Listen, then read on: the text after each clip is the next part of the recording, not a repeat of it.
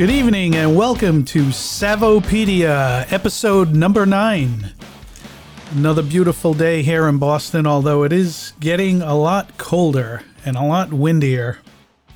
So, usually, um, when it does get colder, I like to start walking uh, indoors. As you know, I walk around the city quite often. So, um, I like to walk indoors, and one of the best places to walk indoors is only about two miles away, and it only takes two stops on the blue line to get there. So, uh, Logan International Airport, um, as you know, I like to plane spot and people watch. So, what better place to do it?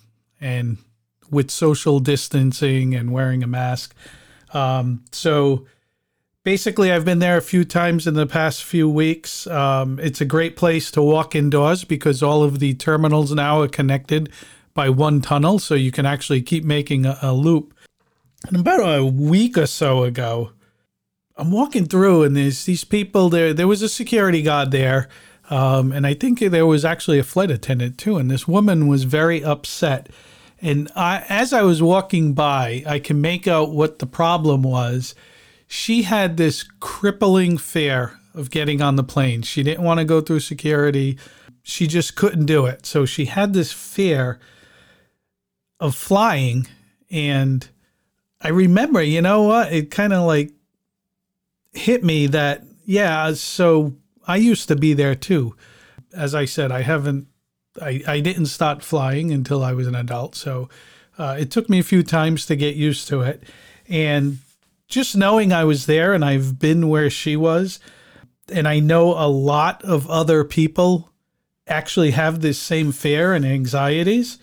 So we decided to do a joint episode tonight. As you know, I co host Airwaves this week with my friend Lee Goldstein and Savopedia. So we teamed up tonight.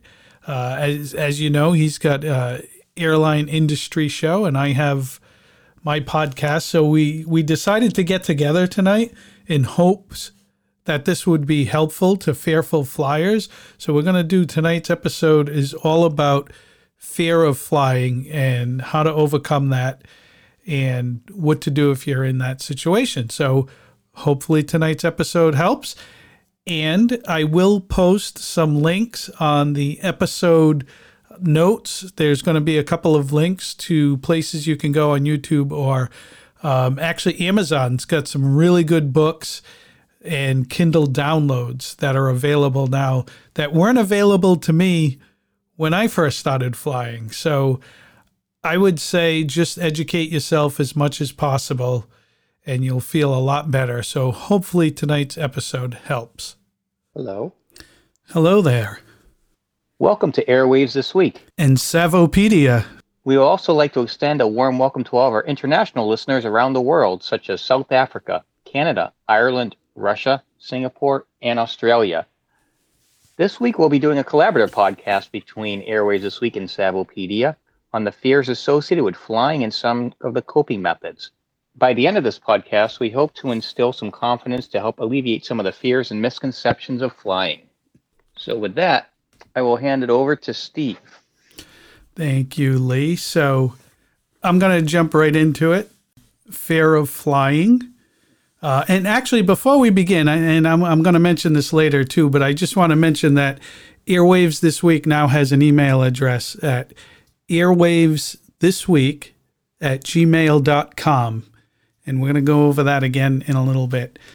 I want to thank Lee for his input and his background in the airline industry again. So, fear of flying, which I know a lot of people have, uh, aviophobia is the technical term. Uh, it's it's basically a fear of flying. A lot of people get this. It's called anticipatory anxiety. Um, and anticipatory anxiety could be about anything, but tonight it's going to be about flying. So that's when you have thoughts of your upcoming flight in a matter of days or weeks before. Again, anticipatory anxiety. It's basically anticipation of fear. So you're getting anxious and getting anxiety about fear that you don't even have yet. And it's often the most intense anxiety about what you'll experience during the flight, but it's not accurate of what actually happened. So I know a lot of people like, oh my God, what's going to happen? Again, the fear is far greater than what you're actually going to experience. And then uh, Lee's going to go into more detail in a, in a couple of seconds. So basically, anticipatory anxiety stems from things you can't control, things that are out of your control. And for me, that was the biggest issue. Uh, I mentioned last week and a couple weeks before to Lee that I really didn't start flying till I was an adult. So my parents never took me on trips when we were younger, on airplanes anyway. So I was going into it cold the first couple of times. I had no idea what to expect. Uh, at the time, there was no YouTube. There were there were no online references. Now there's there's plenty, and we're going to get into that too. So there, there, there's a lot of help coming, and we're going to talk you through this tonight. So I would just say challenge your anxious thoughts. Uh, when you get nervous about something you have to do in the future, ask yourself if if you're actually being realistic, and if you think it through, you're probably not being realistic. Um, try and refocus your refocus your thoughts. You know, when negative or anxious thoughts begin, I would intentionally interrupt yourself, interrupt your train of thought. Try and think of something else. I know it's not always easy, or just yell to yourself, no, or stop, and just try and refocus your thoughts. And then I would say a big help too that helped me, especially at the airport, was step breathing and I'll talk about that more when we get to the airport. So, the number one thing, Lee, and and you can correct me if I'm wrong, but the, the if if you take nothing else away from this podcast, take away this fact right here because it's true and it works every time. So, anxiety is always limited by facts. So step onto the airplane with knowledge. Before you even get onto that airplane, you should know how it works, how it flies, and Lee's going to get more into that in a second. Just know that anxiety thrives on ignorance and feeds off the what ifs and oh my God, catastrophic thoughts. But once you become knowledgeable, your what ifs and anxiety will reduce significantly. Believe me, I've lived this firsthand and it works every time. If you educate yourself, about aviation and how it works, you will know that it's the safest mode of transportation. Um, so uh, again, I would just say read, search online, and YouTube has a ton of great videos. I'm going to mention more in a bit, um, and try and separate your fear from danger. Um, and I know it's difficult to separate anxiety from danger, uh, but the two are actually different, right? So danger is danger and the fear of danger isn't really realistic. So remind yourself that feeling anxious doesn't mean that you're actually in danger. You're safe even when you're feeling intense anxiety. And somebody who lives with anxiety on almost a daily basis, I could tell you that firsthand. So, Lee, I would say, for me anyway, so the number one fear is turbulence. Would you say that's pretty accurate? Yeah, I would say turbulence is going to be the number one fear, and it's because you don't know what's going on. You feel the plane right. shaking, and I mean, think of it as this: when you're driving your car on the highway, and all of a sudden you feel a shimmy. You don't know what's going on. Then you start, you know, your mind starts wondering, "What did I just? Did I drive over something? What's going on with the engine?" It, it's just the unknown, which you you briefly touched on. If you don't, you know, the unknown is going to cause irrational thoughts and the, with turbulence, it's it's not something you can see. It's clear air, and there's it's called clear air turbulence. So it's it's if you feel the plane starting to shake, it's not going to break up. It's not going to fall apart. It's not like the movies. The planes are designed to withstand extreme uh, amounts of severe turbulence. One thing too, I've always told folks is if you're doing 80, 90 miles an hour on the highway and you stick your hand out the window, that wind is pushing on your hand. So imagine now you're going 500 miles an hour. So now that wind becomes a solid, and there's absolutely no way that plane is going to fall out of the sky. So just keep that in mind. Lee, if you can just walk us through, like, when we're at the airport and the pilots are doing their things, what are what are some of the things that's going on while we're sitting and waiting in the airport. Very thorough check of that aircraft before you get on board. And while they're doing that, you have the flight crew in the interior of the aircraft doing their safety check, making sure that the slides and the equipment and the doors are working. Because when you hear them say cross check and uh, they're they're locking the doors, and what that means is that when they turn the switch, the doors are now locked and armed. If that door was to open while it's armed, the safety equipment would deploy, such as the slide. And they're also looking to make sure that there are seals are in place for the pressurization because if there's a pressure leak, then that's something that they're going to catch before everybody gets on board the aircraft. So there's a lot of things going on behind the scenes that you don't really see, except for the pilots doing their walk around. They they are making sure that plane is in 100% flying airworthiness order. And the maintenance crews, you'll also see them walking around sometimes. They're doing a second safety check and then if you see them in the cockpit, it doesn't mean something's wrong with the airplane. It just means that they're just signing off on some paperwork for the flight crew that something may have been repaired, and they're just making sure that uh, all the T's are crossed and I's are dotted. So the plane, the the doors aren't going to fly off during the flight. They can't. You cannot open a door. There's too much pressure. There's too much resistance. Uh, I can give you an example. When I did my initial flight training, you could open the little window. The small planes had windows because they're not pressurized, so you could open that. But to try to open the door was really hard, and you're only going about 110, 115 miles an hour. Think of yourself now going 500 miles an hour. There's no way you're going to be open a door. It's just too much wind pressure and resistance holding that door closed. So in the movies, that's not realistic. You can't just open a door. It's just no way unless they slow down really, really slow. And at that point, I don't know if the plane can even go that slow without it stalling. So the doors are not going to fall or open on their own, and you couldn't open them if you wanted to. Good point. Good point. So I hope at this point you're feeling a little bit better about flying. Um, so the day of the flight, and we're going to walk through pretty much every step of the way from when you get to the airport to when you get on the plane to in flight and then landing. So the day of the flight, uh, arriving and traveling to the airport, this is when you might feel most anxious. I would say, and I'm sure Lee would agree, that arrive early to reduce any unneeded stress on yourself because there's always some kind of delay. If nothing else, arrive early to hit the bar. That'll help take the edge off. Great point. Not the pilots, but Not the, the passengers. Pass- and, yeah, and don't get yourself blitzed to the point where you, they're not going to board you. So I always say, think of the airport as part of the vacation, and we talked about this on Airwaves last week. When you're sitting there, and now you've gone through security, and you're sitting uh, in the in the area where you're about to board, you could start step breathing, and by step step breathing, um, this is a very well known process. So basically, you you put your hand on your upper chest you take in a nice deep breath in your nose and hold it. I'd say about five to eight seconds. And you'll feel you'll feel your your chest fill with air. So take in a nice deep breath, hold it, and then breathe out through your mouth. A lot of people, athletes, even use this step breathing process. What it does is it slows your heart rate down.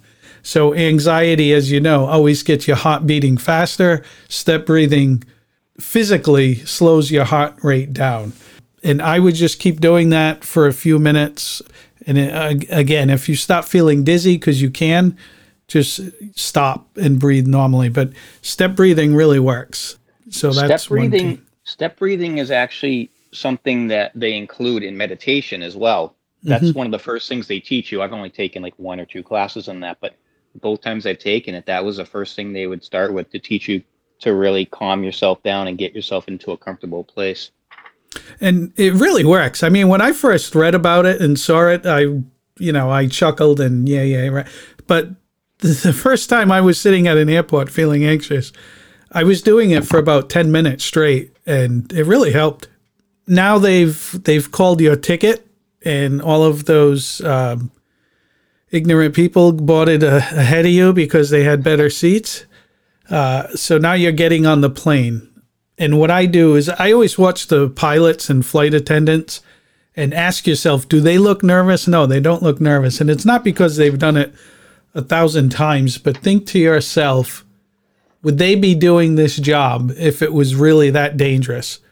If if they were risking their life, would they really be doing this job? They're not getting paid a million dollars. So it's and I know for them it's an everyday occurrence. But again, just just kind of keep that kind of stuff in, in, in your head. And then remember what you learned online, YouTube and what you read. Lee already mentioned it. The steps the pilots and attendants are going through, and then noises you will hear, which Lee's going to elaborate on a little bit. But again, you're not the only nervous person on the plane, and attendants will go through these safety instructions during taxi. And again, that is normal, correctly, as you're taxiing down. Yeah, you're going to hear some interesting sounds, some whirling sounds. You may only hear one engine on sometimes to conserve fuel. They may run one engine until you get out to closer to the runway, and then they'll kick in that second engine. Uh, you're also going to hear some high pitched sounds, almost sounds like a grinding sound. Those are the hydraulics. Uh, they're just kicking in place and, and starting because there's pumps in the plane, so the pumps are running the hydraulics through fluid through the systems and the oil pumps. So you're going to hear a lot of strange noises, and you might actually, and you've probably experienced this. You've seen um, almost looks like a mist coming in through the ceiling that's when you're in hot climates. It's the air conditioning system. It's just so the air is so cold and it's humid out. Think of like if you're in South Florida, you're going to see that mist in the ceiling. That's just the air conditioning system, and that's completely normal as well. That's a good point. I, have experienced that once. That's a very good point. I, I it is kind of scary to see it because it mm. almost looks like a like a fog. Right. Right. And as Lee mentioned, so during taxi, um, there's going to be bumps as the plane rolls over the pavement, and you know there's there's lighting on the airway that the, the tires are running over. So there's going to be bumps. There's always bumps as you're you're taxiing. That's that's all normal. As Lee mentioned too, you're going to hear you're going to hear the flaps as the pilots go through pre-flight procedures. Again, this is all normal.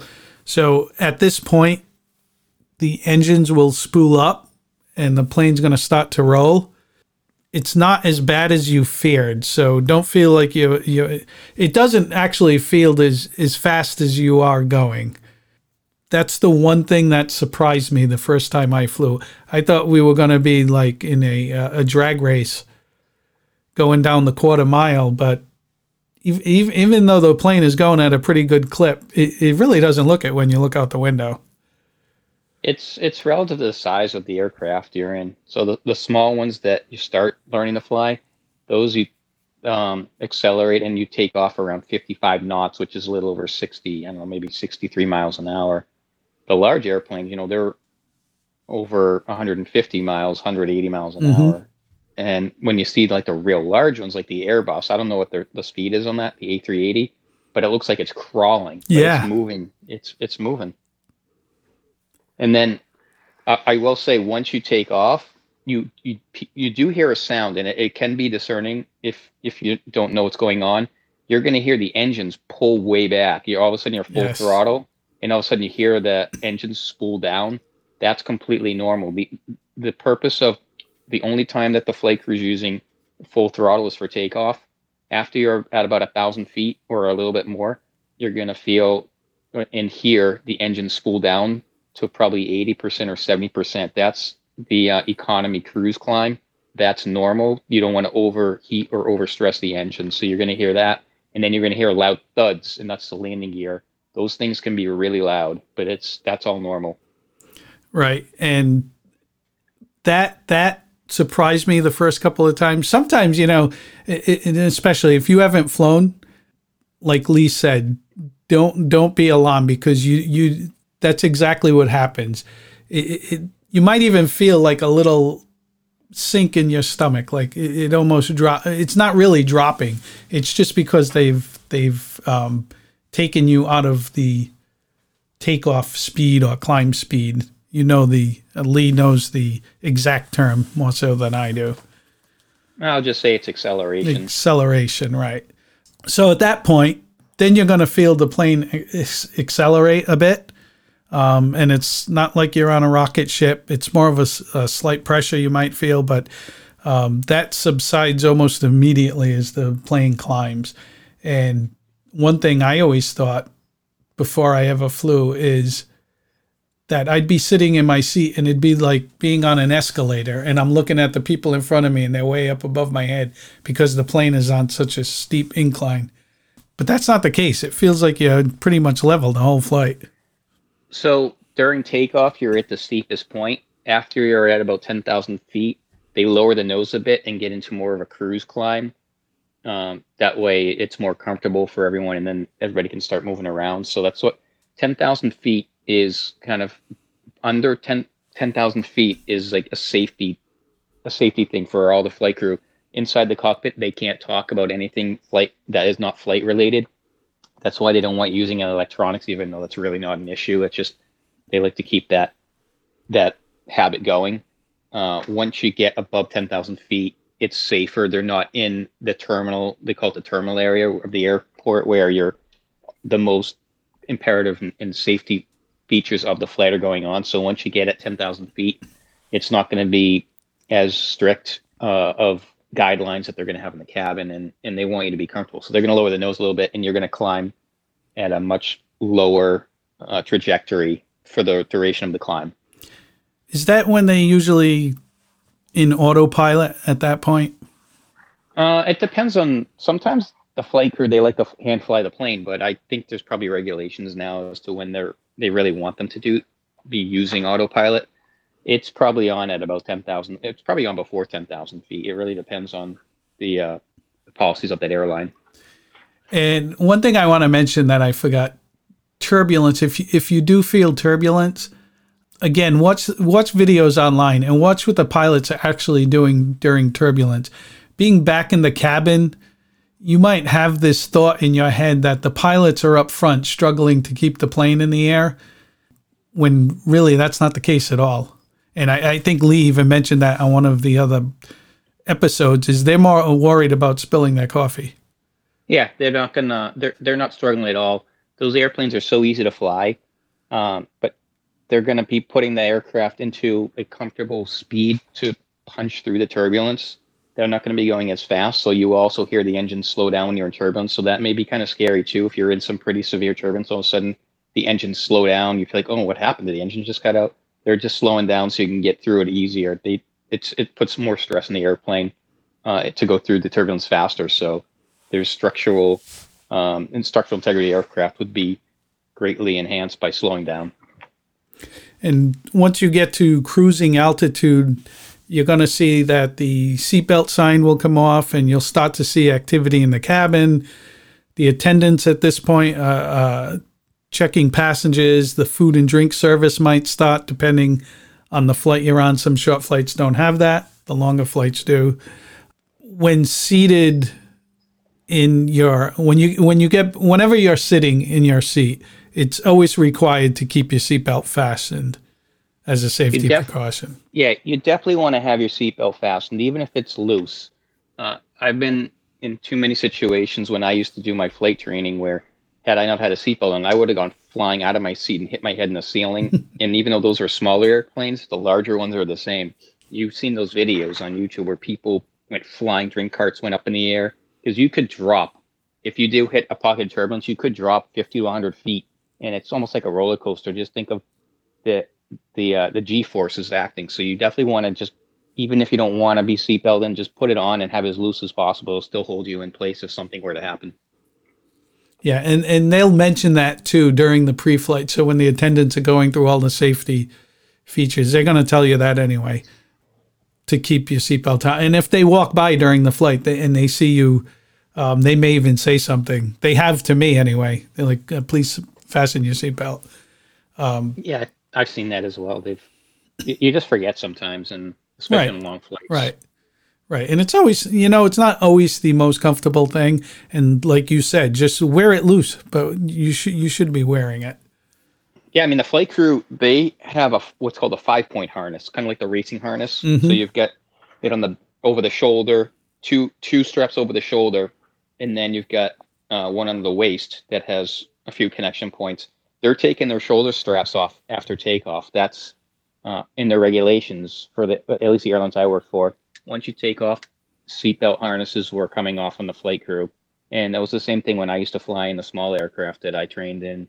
Once it was in a cruise, I would take the shoulder harness off just because those aren't as comfortable. But they're always wearing them. Mm-hmm. Absolutely. So at this point, I would say look out the window um, because you're not going to seem like the plane is traveling at a high rate of speed at all. It, you know, everything kind of moves in slow motion, uh, especially if it's not cloudy. If you if it's at night, you're going to see lights down on the ground. If it's during the day, you're going to get to see all the scenery. But again, it's it's not like you're flying through. I think the only time that you might feel like you're going fast is when you see an airplane flying the opposite direction by you, and it it's almost like a blink of an eye. Yeah, they're they're moving. It, it's amazing how how fast they go, and and you may even see an aircraft really close to you. Then that's another thing people get concerned about. That is completely normal. They have uh, what's called RVSM airspace these days, reverse vertical separation movement area, and that what that means is that each aircraft they have have to have certain equipment on board, which all the most current aircraft do. And that gives air traffic control the ability to keep airplane, I believe it's a thousand feet apart vertical, zero thousand or two thousand, I can't remember. But they're it, it looks like they're right on top of you, but they're at least a thousand feet. One one thing that was pretty cool flying into San Francisco International is they more so than not they're they're landing two planes at a time, side to side um, so if you if you are lucky, you could get some really cool videos of the plane next to you coming in for the same landing. A lot of airports that have parallel runways, you'll see that. I know in the states, um, Atlanta is a big one as well that mm-hmm. has that. Um, and there's a, a, bunch of of the large airports across the, the world are, are like that as well. It just helps for those busy airports to be able to get multiple landings in and takeoffs at the same time. They usually don't have planes taking off at the same time as often, right. but landing definitely. So again, look look out the window. I would say take full advantage of the flight. That's part of your vacation, part of your travel, even if it's for business. It's part of your travel, and you should be enjoying it. I would take pictures. Uh, I know I speak for Lee when the two of us have taken plenty of pictures and videos to remember the experience. And if you look on YouTube, there is literally thousands of YouTube sites where all they have is is videos, and, and you typically see like the wing shot um, of landing and takeoffs. And if you're fearful of heights, then you can always keep the the window screen down. That's not a problem. Sometimes people don't like when you do that. A lot of people do that, and it kind of annoying because I want to see what's right. going on when we're land. I want to see how close we are to the ground when we're coming in for a landing, and I hate when when the window shades are kept closed because I feel like then you just have nothing to see, and you just have to. And if there's not an in-flight entertainment that tells you what your altitude is, you're always like, "Are we almost? Are we almost there? What's going on?" Exactly. I, I, that's why I always try and get uh, a window seat because the first thing I do when I sit down and when I board is I take out my suction cup and I suction cup my GoPro to the window. So again, if you feel anxious, just latch on to things that are setting you off. What are those triggers? Uh, figure out what frightens you. Examine that, you know, and just ask yourself what, what's starting that anxiety. So learning what sets you, what sets off your anxiety is going to make it easier for you to turn it off. And your goal is to identify your triggers so you can manage your fare. Lee just mentioned too. So take advantage of the onboard entertainment. They have movies, TVs, maps. Uh, enjoy the food drink service if you can. Some people don't like the food and drinks, but I think, I, well, I speak for myself, is I pretty much watch the maps the whole time.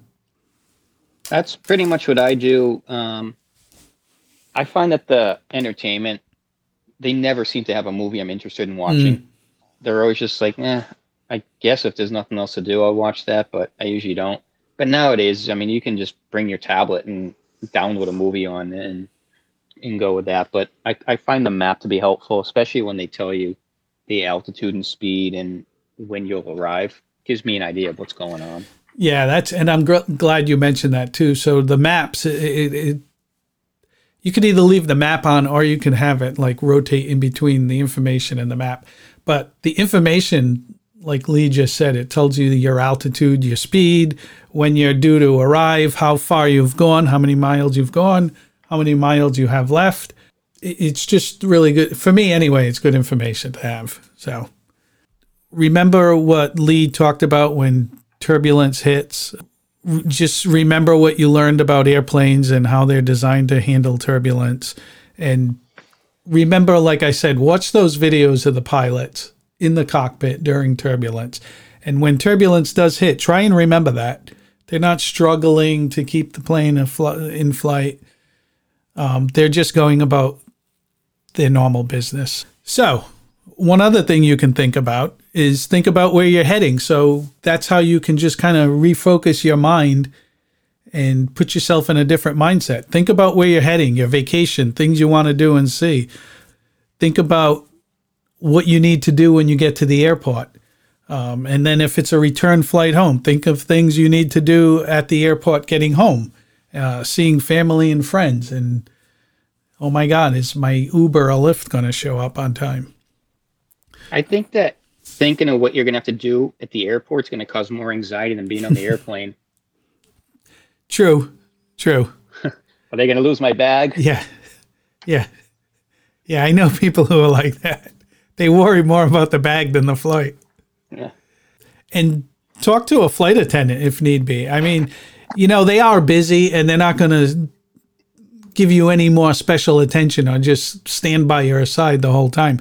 But if you tell them you're a fearful flyer, many will come check on you during the flight. My first few times, um, I actually got a couple free glasses of wine out of that deal. Did they give you a set of pilot wings too? Yeah. So that was actually my first flight was Delta. And the, the two flight attendants uh, made a pretty big deal and they came over. They actually gave me the little coloring book, but it came with those little wings. And during the flight, um, I got two free glasses of wine. She's like, "Here, hand. This is just going to help you calm down a little bit." Not yeah, knowing. do that these days. Yeah, they take inventory of that stuff. It's. Uh, I remember that. Uh, think it was in a movie where they were saying, you know, they were saying, "Well, where's the booze?" I I see that a few things are missing from from the inventory, mm-hmm. but I don't know if that's how it is now. Uh, I can't remember. It's been it's been a while, but those carts are obviously locked up and everything's accounted for. So I don't know if they can give them away for free anymore, but you never know. Yes. So this was a, this was about 20 years ago. Yeah, quite different now. Quite different. Uh, so so that's really it during the flight. Again, just try and take advantage of everything they have to offer. And about a half an hour, an hour before descent, so the pilot's going to come on. He's going to make an announcement uh, to the passengers and flight attendants to prepare for descent and landing, um, and that you'll be that arriving shortly. That is if you can understand a word they're saying.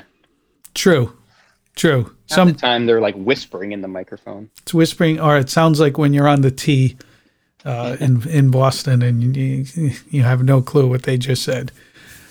But at this point, they usually tell you, uh, which is I think is pretty cool. They usually tell you the local time and temp so that should help calm your nerves as you start thinking about your destination because now you're getting close. So at this point, the attendants are going to start coming around. They're going to stop picking up trash, food, uh, pillow. If you had a pillow or a blanket, they may take that away if you didn't pay for it. I don't know if it's different now because now you have to pay for a pillow and a blanket. Yeah, I think um, possibly on the international trips, those are probably given out. But the domestic in the U.S., I don't think they give those away anymore. Yeah, so they'll be they'll just be picking stuff up, and they're going to prepare for landing. So at this point, uh, the plane's going to stop making a number of turns as it gets closer to the airport, um, and these turns again. So they're not making turns like you would see on in the movie Top Gun they're not doing these steep inclines or belly rolls, uh, barrel rolls. I don't think it's ever more than a 30 degree angle. Is that correct? Uh, and that actually may be reduced if they're flying on instruments. It may be reduced down to 15 degrees, but uh, it depends on the weather and what clearances they're be, they've been given for their flight, but uh, you'll it will feel like you're really at a steep turn, but you're really not. Yeah. I mean, you'll see that wing way up, and it'll feel like the wing's really high up if you look out to to one side, but it's really not that uh, that intense as it looks like. We did one turn coming into LA, and I think I posted the video on YouTube where the window across from us you see land, and then you look out my window, yeah. and all you can see is sky. But for me, anyway, if you're not looking out the window, I don't think you're really going to realize that you're making those types of turns. You will notice uh, for a minute um, your the your inner ear fluid equalizes, and this was something that I was taught when I took flight physiology in college. So if you were to close your eyes, if you were at a level going level, not turning or climbing, and then the flight took a turn, keep your eyes closed. After five seconds, they'll still be in a turn. Your ears are going to equalize, and you're going to think you're going straight and level. And that's one of the dangers of what what they teach you do your instrument flying, because your your body senses are totally off than what's actually going on in the aircraft. So it's really interesting. In the, I'm not sure. I'm sure there's videos on it on YouTube on on uh, people doing instrument flying and and what it does to the physiology of your body. But yeah, if you're if there's no windows around, you would have no idea which which direction you're going.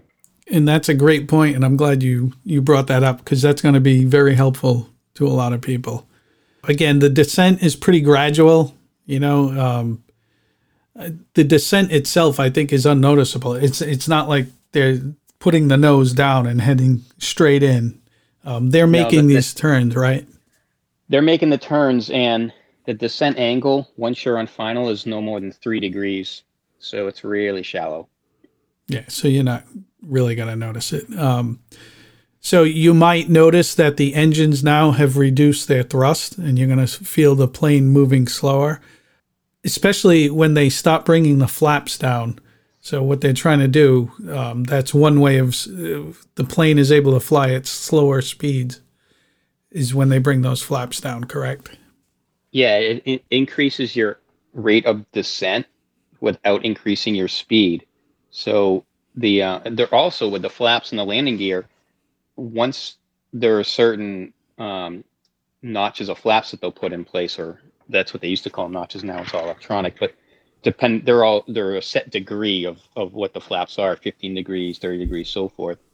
If you go too fast, you're going to overspeed the aircraft with the flaps on because it completely changes the characteristics of the aircraft and the way that it's it's flying through the air and what's keeping it going straight and or climbing or descending. So you may feel like the nose is up, and it is, but you're not going that fast because of the flaps. So it's that's to your point is why they have them. So is that sometimes when you're coming in for a landing, to me it always looks like the plane's going up and then it's coming down and then it's going up and coming down. Is it really doing that or is that because the nose of the plane is up and you're so, in a lean?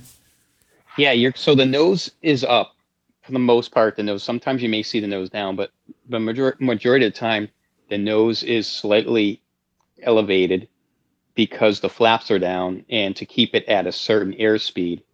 Uh, and also, it's like that because the landing, the way the landing gear is set up, where the main gear is uh, behind the nose, you know, the nose gear, and then you've got the main gear over the wings. So you have to hit the main gear first. So that's what the flare is when they pull back the nose. So you're you're descending but the nose is is up. It's it's a weird thing to explain. Yeah, and I think in many times more so than not, you're going to experience some bumps coming in. Uh, at this point, they're pl- probably, uh, you know, the autopilot's off, so they're flying the they're manually flying the plane. So you're going to feel some bumps. Uh, I think it also depends on the wind at the airport, but this is also a very normal experience. It also depends on what the weather is. If you're right. flying through, let's say, a, a, weather where there are storms forecast near, South Florida is always a perfect example. There are small storms all over the place. You're going to feel bumps flying through some of the uh, the cumulus weather or the clouds, rather. Right, and and again, folks, that's very normal, and it happens almost all the time. Um, like Lee said, you when you, you hear the wheels lowering, you're really going to hear it the wheels are, and you're going to hear the flaps moving. On those small aircraft, like the 50 seater jet regional jets, the landing gear on those things is so loud and so obtrusive that it really scares you if you don't know what's going on. It's a, it sounds like an explosion going off sometimes when the door opens and the gear lowers, but that's completely normal. And the landing experience itself um, is literally a matter of minutes. So before you know it, you're going to be touched down. Absolutely. So uh, that's pretty much it. So you made it. Now the plane's on the taxi to the jetway. I would say at this point, if if you can hear what they're actually saying, listen to the announcements. Very important because that's when they usually announce which gate you're arriving at and which baggage carousel to proceed to. That's one thing I always listen for is where's my bag going to be? Um, and they, they usually know that before the plane gets to the terminal. So that's pretty much it. You survived and arrived, and now you're ready for your next adventure. Adventure awaits. Adventure awaits. So you'll be able to fly anywhere in the world. So once you get past your initial flight and you get over the fears and you you soak in all of this knowledge, you'll be able to fly anywhere and you realize that you should have done it a lot sooner like I have. So value each flight. Exposure is the active ingredient of overcoming your phobia, is what they say. So that pretty much means do it as often as you can. And I know everybody can't fly all the time, but if you really have a fear of flying and you've gotten through this first experience, don't wait a year or two or three to get back on another flight because you're going to go through the same experience again. Try and get on as often as possible. It's like anything else. It's like playing golf. The more you do it, the better you're going to get at it. Um, and that's what I did. The first couple of years, I was just flying like every six months to a year, and just to keep myself in that mode, knowing that it's safe. So that's another big piece of advice for me. Don't wait too long in between flights. Yeah, I think that's a good that's a good pointer. So there's a lot of good books and Kindle downloads. There's one called SOAR, S O A R. If you actually buy that program, it's pretty pricey. So they do have a lot of YouTube videos that you don't have to pay for and but there's some links too that will help you out with as well. And there's another good book. It's called How to Overcome Fear of Flying by Global Wellness Media. And I'll drop that link in as well. And I'll try and drop it in the YouTube video that we're shooting tonight. So um, I want to just let everyone know. So this is our first podcast that we're actually going to be posting to YouTube. So now we have both um, Spotify and Anchor and all those great app sites, but now we have a YouTube podcast. So thank you for being uh, helping us out as as usual. As Lee mentioned before, so this was a collaborative effort. So this is going out on airwaves this week on Anchor and Spotify and all your favorite apps, and it's also going to be on Savopedia on the same apps. Um, and again, as I mentioned on YouTube. So again, I just want to mention that Airwaves has that email address now, and it's airwaves this week at gmail.com. So that's A I R W A V E S T H I S W E E K at gmail.com. And you can always reach me as well at steve at S A V O P E D I A M E D I A dot com. Lee and I, Lee, would like to thank you for joining us tonight. Yes, thank you. And if there are any questions on anything we discussed, please send us an email and we'll do our best to respond as soon as we can. Absolutely. So that's going to wrap it up this week for episode nine. And thank you, as always, for joining. And don't forget to like and subscribe on YouTube, boom, or like and follow us on Spotify, Apple Podcasts, and all your favorite apps. We truly appreciate the follow, and we always appreciate all of our listeners especially the folks now that we see uh, listening from all over the world.